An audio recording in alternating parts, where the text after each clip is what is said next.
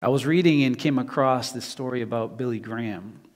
Uh, Graham Keith was Billy Graham's treasurer and longtime friend. One day he went into an elevator with Billy, and another gentleman was in the elevator as well. To which the gentleman looked over and says, Hey, you're Billy Graham, aren't you? Yes, I am. I'm he. Okay. The man said, Well, you're truly a great man. You're truly, truly a great man. I'm, I'm, I'm awed that I'm here in this elevator with you. And Billy Graham turned to the man and he says, No, I'm not a great man. I have a great message. I'm not a great man, but I have a great message. And as we're getting close to Christmas, we look around. We look within our families, we look within our society, within our culture, on social media, we look at the news. We can just look around and realize that we're in a world that's in desperate need of hope, aren't we? We live in the world that is in desperate need of hope, and we have great news. We have a great message to share. We might not be great men and women, but we do have great message to share. We do have that. We have something that we can say to the brokenhearted, to the broken down, to the hurting, to the oppressed, to the addicted, to the struggling. We have something to say to the worried. We have the message that we can say in confidence that there is hope, and Jesus Christ is that hope. He's the one that came at Christmas, He arrived at the Advent. He is the one that we can declare as the one full of hope. He came and He brings that hope today. He continues to bring that hope now, and He will continue to do so throughout this Christmas season.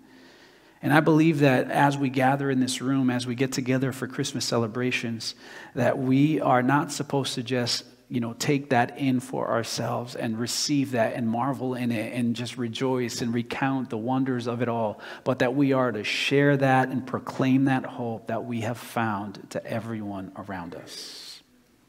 With Christmas just a couple weeks away, We've been drawing attention to the incarnation, to Jesus Christ becoming Emmanuel, God with us. The Word becoming flesh and dwelling among us, moving into the neighborhood and becoming our neighbor. We are looking at the greatest rescue mission that exists, where Jesus says, I'll put on flesh and come and reconcile them to you, Father. I will make a way where there is no way and last week we began looking in the Gospel of John, so I trust that you'll grab your Bibles and make your way there to the Gospel of John. That's the New Testament, the fourth Gospel that's written by the apostles. This one written by John the Beloved, the evangelist. And for there, we looked last week. Don't mind me just one second. Let me put this thing right here. There you go we were looking at last week, the first five verses. We started looking at this incarnation, Jesus coming down, and we saw that John begins in quite a different place than Matthew and Luke do. I'm sorry, Mark and Luke. If you look at Mark and Luke, these guys start, you know, with Jesus preaching, repent for the kingdom of God is here. Matthew and Luke start preaching the fact that, um, you know, Jesus, when he came, look at his origins, when he was born, and his lineage, and all these different things. But then John begins the gospel looking farther back, and he goes to the beginning of time. In the beginning was the Word, and the Word was with God, and the Word was God, and a light shined in the darkness. The darkness did not comprehend it. All of these incredible theological themes that is awesome for us who believe in Jesus to know who He is, the identity and deity of Jesus Christ being shared by John. We started looking at that last week and how Jesus Christ stretched back into eternity. Jesus Christ being fully divine and fully man having the power to save the world and reconcile the world, he entered into human history to do something about the issue of sin. We looked at that in the last five verses last week. Today, I want us to look in verse 6 through 8. We're going to continue the story and, and just share a little bit this morning. If you're looking here at, at John chapter 1, verse 6, we got John the evangelist talking about another John, John the Baptist. So this morning, if you're there, say amen. I want us to take a look at this forerunner of Jesus, this man who came, who was heralding and, and, and proclaiming some things when it related to the coming of Jesus Christ. As we are getting ready to celebrate Christmas, which is not about presents, it's not about eggnog and Santa Claus and all sorts of things. It's about the arrival of Jesus. What can we learn from the forerunner that came before him? What can we learn in becoming effective, true witnesses for Jesus Christ? So if you're there, one more time, say amen. amen. All right. Here's, here's what it says in the Word it tells us God sent a man, John the Baptist, to tell about the light so that everyone might believe because of his testimony. John himself was not the light, he was simply a witness to tell about the light. Father, I thank you for your word in these th- small verses, that there's some truths here that we can glean. I pray that you would apply it to our hearts this Christmas season. And Lord, that we would be effective witnesses for your name. In Jesus' name I pray. Amen. Amen. If we're to be a faithful witness during this Christmas season, if we do have a message of hope, then I want us to realize and come to the connection that we, to be faithful witnesses, are people realizing that we are sent. Faithful witnesses are sent. John 1 6, there was a man who was sent from God whose name was John.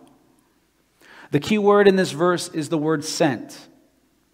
When a person is sent, there's usually a plan, isn't there? Have you ever gone on an errand? Anyone ever asked you to run an errand for them? Yeah, yeah, some of you. Right? Like my wife might say to me, Hey, honey, could you swing by Stop and Shop or Target? Or you might hear someone at home say, Hey, can you go into the other room? Typically, additional details will always follow those words, right? I see some folks like laughing and looking at each other because they, they've become errand boys and girls. Typically, when someone says, Hey, you'll do this for me, can you go to this place? Can you go do this thing? There's usually more details. I've never had Nat say to me, Hey, uh, go to Target. And then I call her, Honey, I'm at Target. She goes, Okay, good, thank you. I'll see you when you get home. Doesn't happen. I don't know if that happens with you. Maybe that was the goal. She just needed me out of the house. Get out of here. Hasn't happened yet. But typically, when someone asks you to do something, there's usually, you know, a purpose. You're sent there to a specific place for a specific time for a specific purpose, and you got to go do something for whatever reason. Hey, honey, go to the store. Can you pick up bigger diapers for Charlotte's daycare? Can you, oh, also, while you're there, pick up the last ingredients for tonight's supper? Do this. Can you go into the other room and get for me the controller that was left there? I need to change the channel on the TV. Whatever it might be, there's usually additional instructions. And so when a person is sent, there's usually a plan. And thus it was with John. When John the Baptist was sent into the, into the wilderness, uh, this man had a role that was divine in nature. It was prophesied years before, actually. If you look in the Old Testament, in the book of Isaiah, chapter 40, verse 3 through 5, it says, A voice cries in the wilderness, Prepare the way of the Lord, make straight the desert highway. For our God, every valley shall be lifted up, and every mountain and hill will be made low. The uneven ground shall become level, and the rough places a plain. And the glory of the Lord shall be revealed, and all flesh shall see it together, for the mouth of the Lord has spoken. At just the right time, to just the right place, John showed up in the Judean wilderness, and he became a witness. He was preparing the way for the coming Messiah. He was sent of God. Somebody say, sent.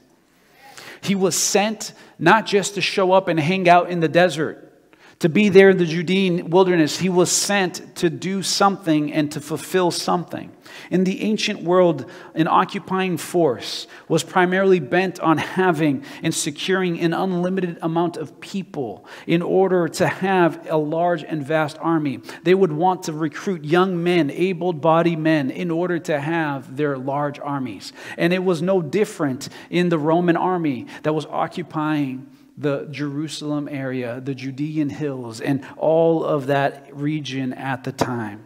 They needed to have money for their soldiers. And they, so in that case, what they did is they would uh, make sure that there was an unbroken supply of tax revenue in order to fuel the march of that army.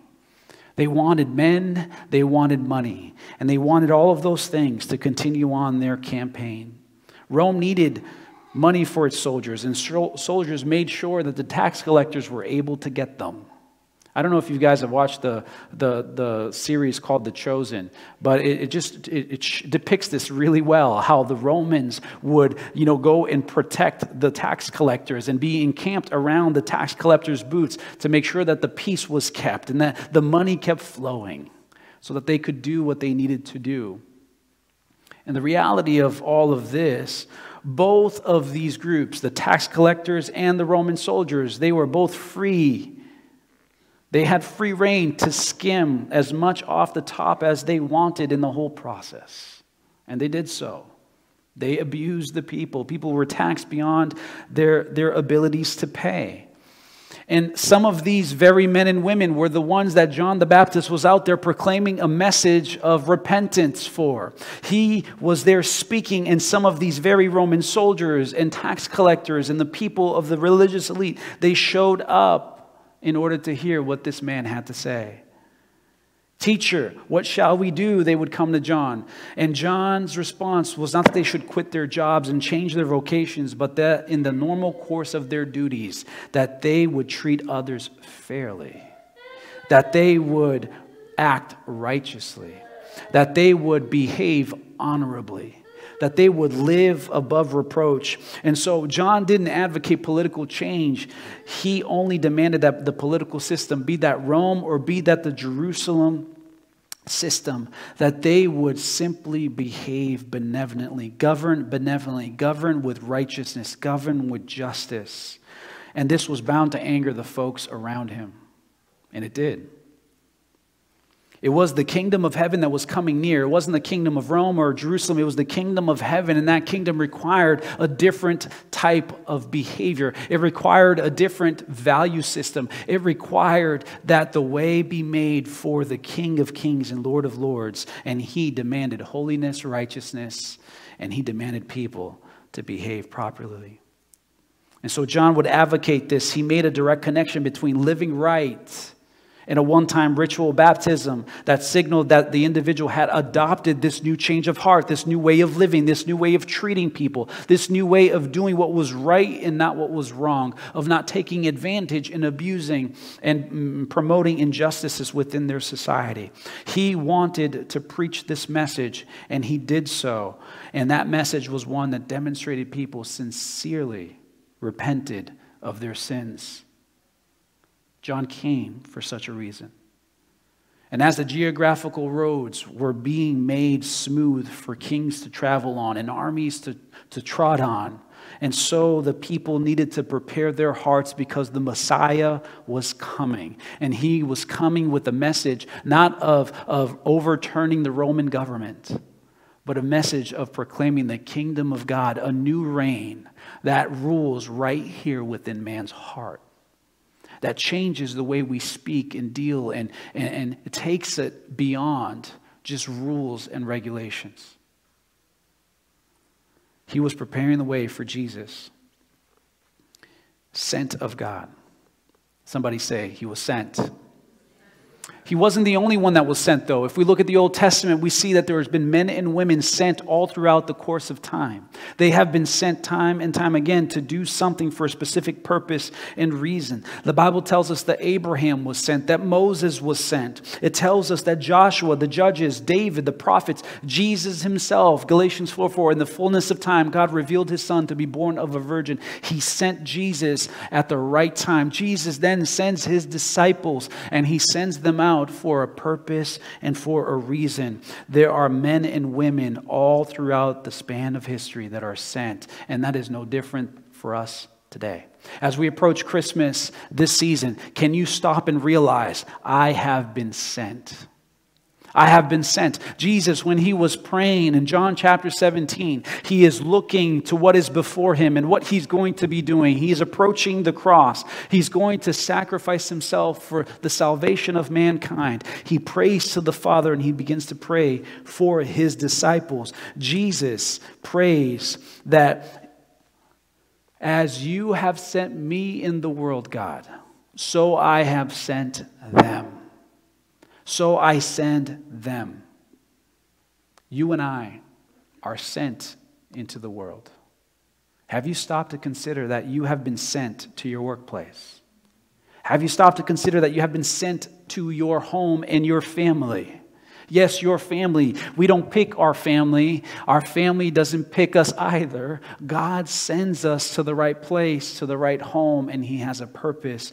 God has sent us into our neighborhoods, into our schools. He has uniquely gifted each and every one of us with something that is exactly what is needed for the places in which He sends us.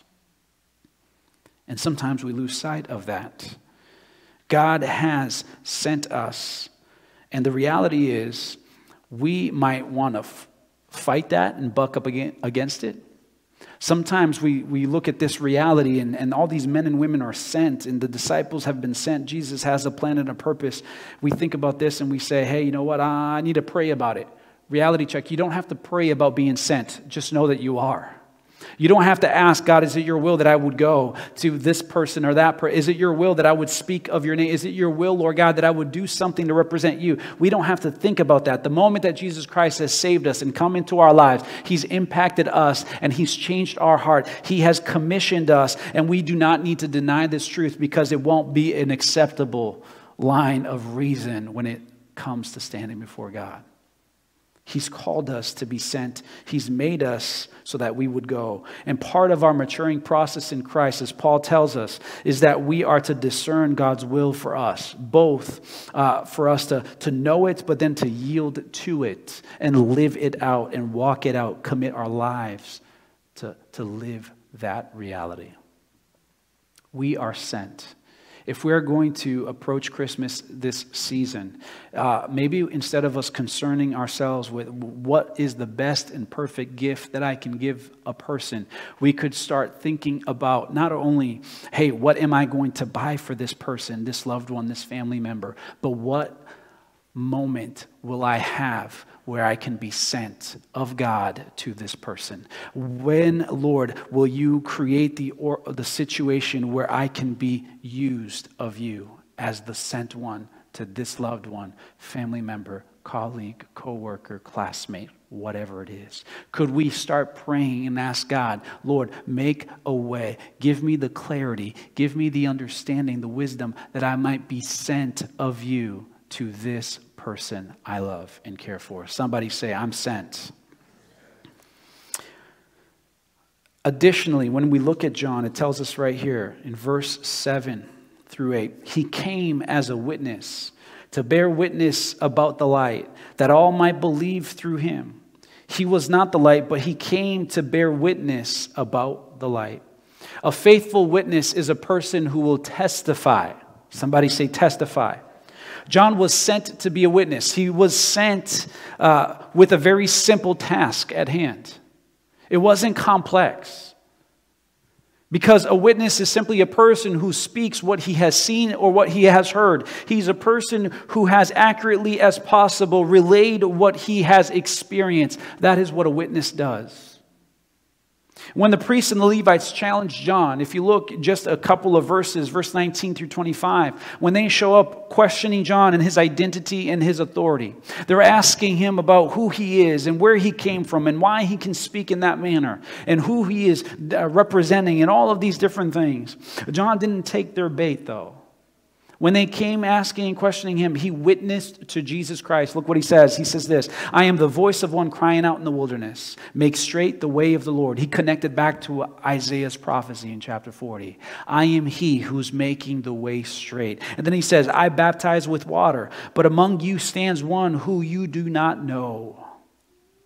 Even he who comes after me, the strap of whose sandals I am not worthy to untie.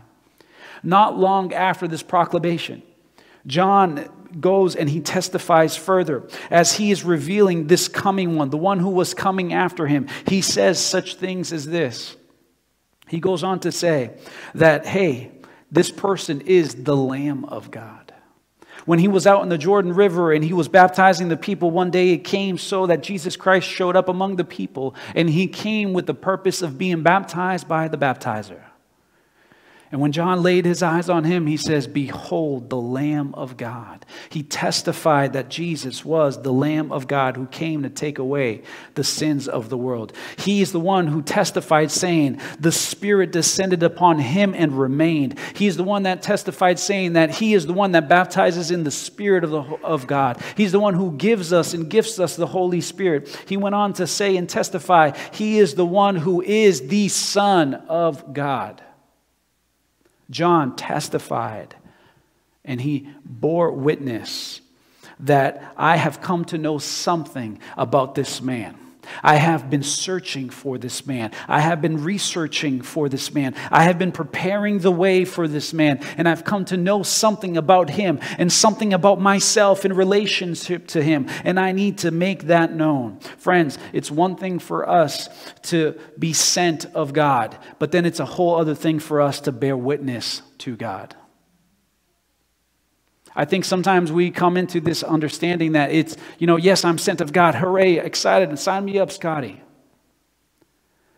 But when the moment is ripe, bearing witness is a whole different story. It's one thing for us to observe, it's another thing for us to speak up.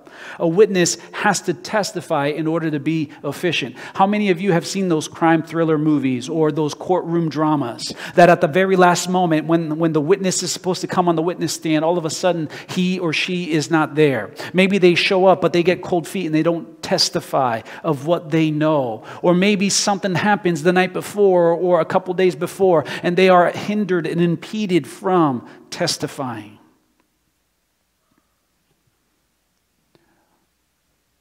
The power of what they can do and accomplish, what is going to impact the truth and reality, has to hear the witness being proclaimed. Without that witness actually happening, the outcome could be drastically different. There was a story Lee Strobel tells in his book, The Case for Christ. He talks about how, you know, the power of a witness. He, he shares about a story uh, back in the day, I forget the names, but the bottom line was this that a man committed murder, and, and this man was going to be prosecuted. And, and, and what happened was that there was these two, there was these uh, kids who had actually seen the murder. They witnessed the murder. And so this man came up with a, a plan with a couple of his friends to go and actually, you know, execute those kids so that they would not be able to testify in court. And he tried to do so, but one of them, who was shot actually in the head, actually survived. He played dead at the moment and he survived. He became the only one that testified. And because of that, all three men were sentenced to 80 plus years in prison. The power of a testimony. It can change lives, it can change outcomes, it can change the, the future track of a person's life. It's one thing for us to be sent, it's another to be a witness. Some of us might be tempted to say this Christmas, well, uh, sure, I'm sent. Okay, I'll look for opportunities. And then the moment of, uh, of bearing witness, we might say, well, but you know what? I just, I don't think I can do it because I'm not good at it. I just, I just don't know how to. How do I bear witness to the King of Kings and Lord of Lords, the, the Son of God? How do I do this? How do I bear witness? And we might be tempted to say, I just can't do it. But is that true, though? Are, are, is it true that we just do not know how to witness? Can somebody say yes or no? Is it true that we don't know how to witness? Well, I think that we're natural born witnesses. And here's why I say that. If I look at social media, I'll find a whole bunch of us who are witnesses. You know, if we go to a restaurant, we eat something that's delicious, we are natural born witnesses. What do we do? We whip out Yelp and we start saying something on Yelp or social media. Man, this was delicious, phenomenal, A plus, five stars. You guys book your reservations today. You don't want to miss out. It is worth the wait. Go to this place and eat this food. And when it's not so bad, it says, hey, stay away, terrible service, tastes like, you know, dog food. It's not great. I don't know how you know how to compare it to dog food, but that's another story for another day. We are natural born witnesses. We testify all the time. We proclaim and evangelize about the products, the foods, the restaurants, the stores, the places, the, the sports, the, the vacation destinations, the teams, the players of these teams. We are natural born evangelizers, and we love to proclaim what we love. And if we look at uh, social media, some of our social medias, that's all it is it's a public feed of evangelization. Evangelization of anything and everything. Our political tribe our, our, our favorite sports team. It's the place that we evangelize, you know, the things that we do on a regular basis, the things that we're watching, the things that we're enamored by. It is the place that we can go and say, you know what? Check this out. This is great stuff, or this is terrible stuff. I think that if we are honest when it comes to sharing Jesus Christ and what he's done, bearing witness to him, I don't think it's a good excuse that we just don't know how. I think that we know. We just don't do it in that moment for some odd reason. There's nothing wrong with promoting things that you like, but we are made to be sent by God to declare the majesty of Jesus. Like the psalmist says, I will declare of your marvelous deeds. I will praise the Lord. I will give you glory because of all that you have done. Our goal is to share about Jesus Christ and what he has done, who he is that people might come to know him and have faith in him. Last, not last night, but the previous night, Micah and I spent, um, we decided to spend our night in the ER. So, you know, all of us, you know, you've, you've probably had that experience where you just say, you know what, I got nothing else better to do. Let me go spend my night or spend my day in the emergency room. That was, that was us. So we went to the ER. And it was a long night. There was about 60 people there waiting to be treated. And hearing, you know, the people talk about the other hospitals in the region and whatever, and they're like, well, their wait over there is 12 hours. I think I'll stay here. It's only nine. It was a long night. And next to us was sitting a man who couldn't quite speak English, and I was observing him struggle um, to communicate with the nurse, and I had a sense that he spoke Spanish. So I inquired, and it was so. He, you know, spoke Spanish, so I began to interpret between them, sharing, you know, what the nurse was saying and then what he was relaying back to her, and we started talking. He was there to undergo some treatment and all that, and thus began as we, you know, talked to the nurse after she left. Afterwards, we talked for about two hours. I came to find out his name and his place of origin, his age, his family dynamics, how many kids, grandkids, and, and great grandkids he had, and all these different things, and, and, his health condition. Came to find out that he was there to receive treatment for, for a cancerous tumor on his back. And we were talking, and as he's sharing, sharing of his hopelessness and the difficulty of his life and what's happening in his world, and as he's sharing all of this, just compassion started to flood my heart for this man. And as if by divine appointment, Micah had fallen asleep on my lap, knocked out. And I'm like, Lord, I guess I know why I'm spending the night here in this hospital.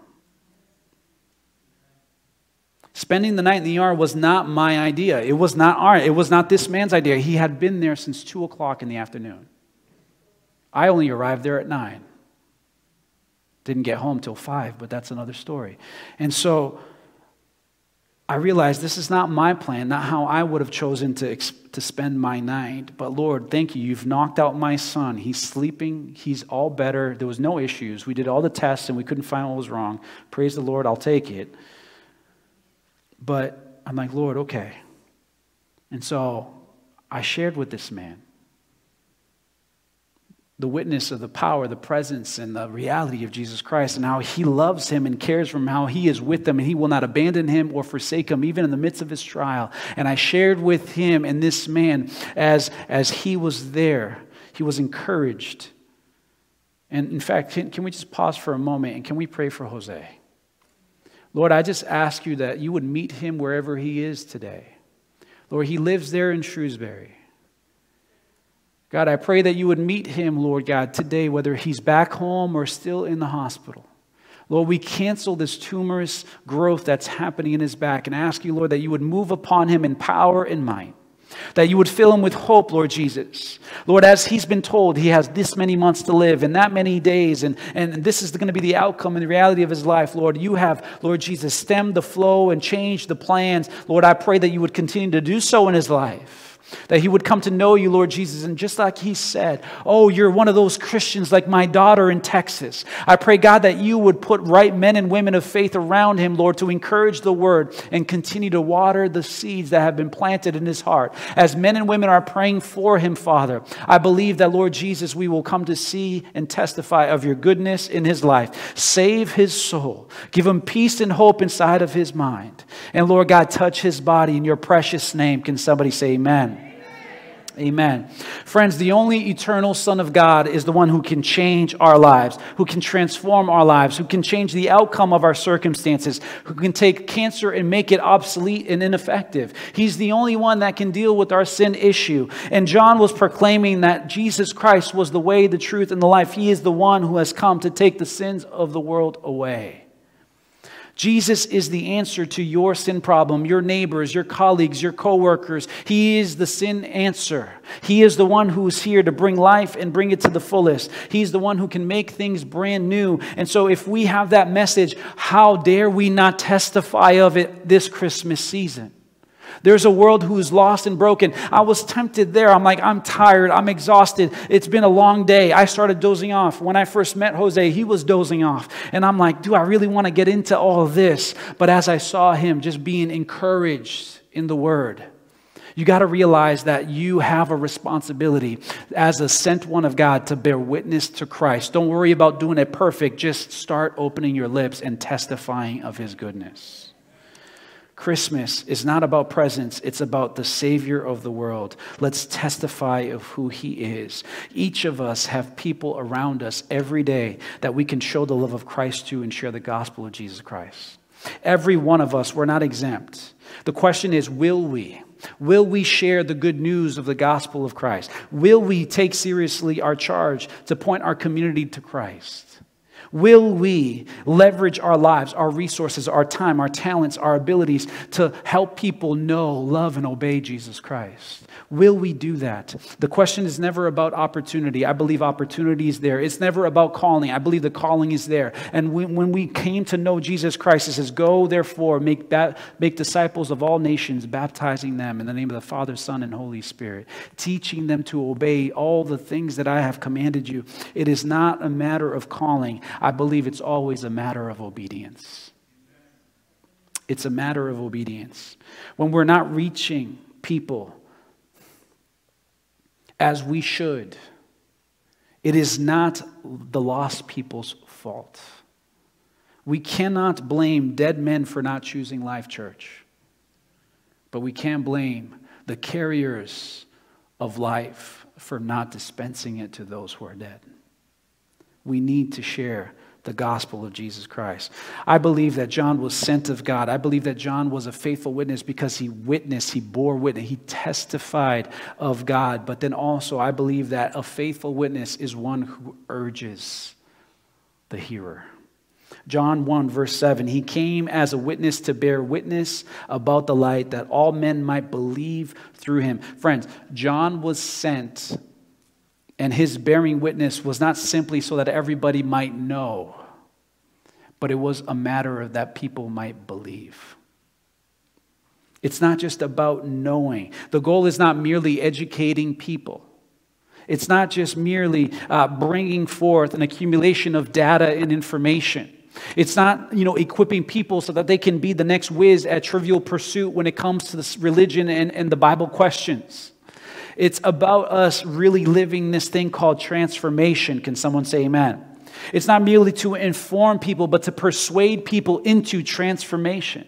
It's to lead people into a life change. Information without transformation leads to the wrong destination. That's not what we're leading people towards. When it comes to people standing before God, He's not just going to ask you, How much do you know about me? He's going to ask you, How have you been impacted and changed by me? How has your life been modeled and, and transformed and impacted by the truth of my reality and my coming into the world? There is no salvation without saving faith in Jesus Christ. And we want to see people believe. When John, in the Gospel of John, says the word believe, it's a word that's used 78 times in his Gospel, 24 in this letter. Uh, in, in, John's letters, it is interesting that John uh, never uses this word in the, in the verb, uh, in the noun form, but he always uses it in the verb form. It's about an active, ongoing action. It's about something that we do, not just with our minds, but we do it with our emotion, with our being, with our character. It's a response that is volitional. We have a choice in it. In the Greek term um, that, that's used to translate the word believe, you always have these words of, of um, trust, faith, and, and believe coming together. It's paralleled with this idea of welcoming Him, welcoming and accepting Him, the light of the world, into our lives. Salvation is a free gift of grace of the finished work of Jesus Christ, of what he's accomplished, but it has to be something that people receive. They have to receive it. And so John couldn't make people believe. He knew that. When they asked and questioned him, Who are you? He's like, I'm not him. I'm not Elijah. I'm not the one. I'm the one that came before the one. I'm the one testifying. He knew who he was, but he knew the fact that even though I am not him, I am going to do everything within my power to urge you to believe in him.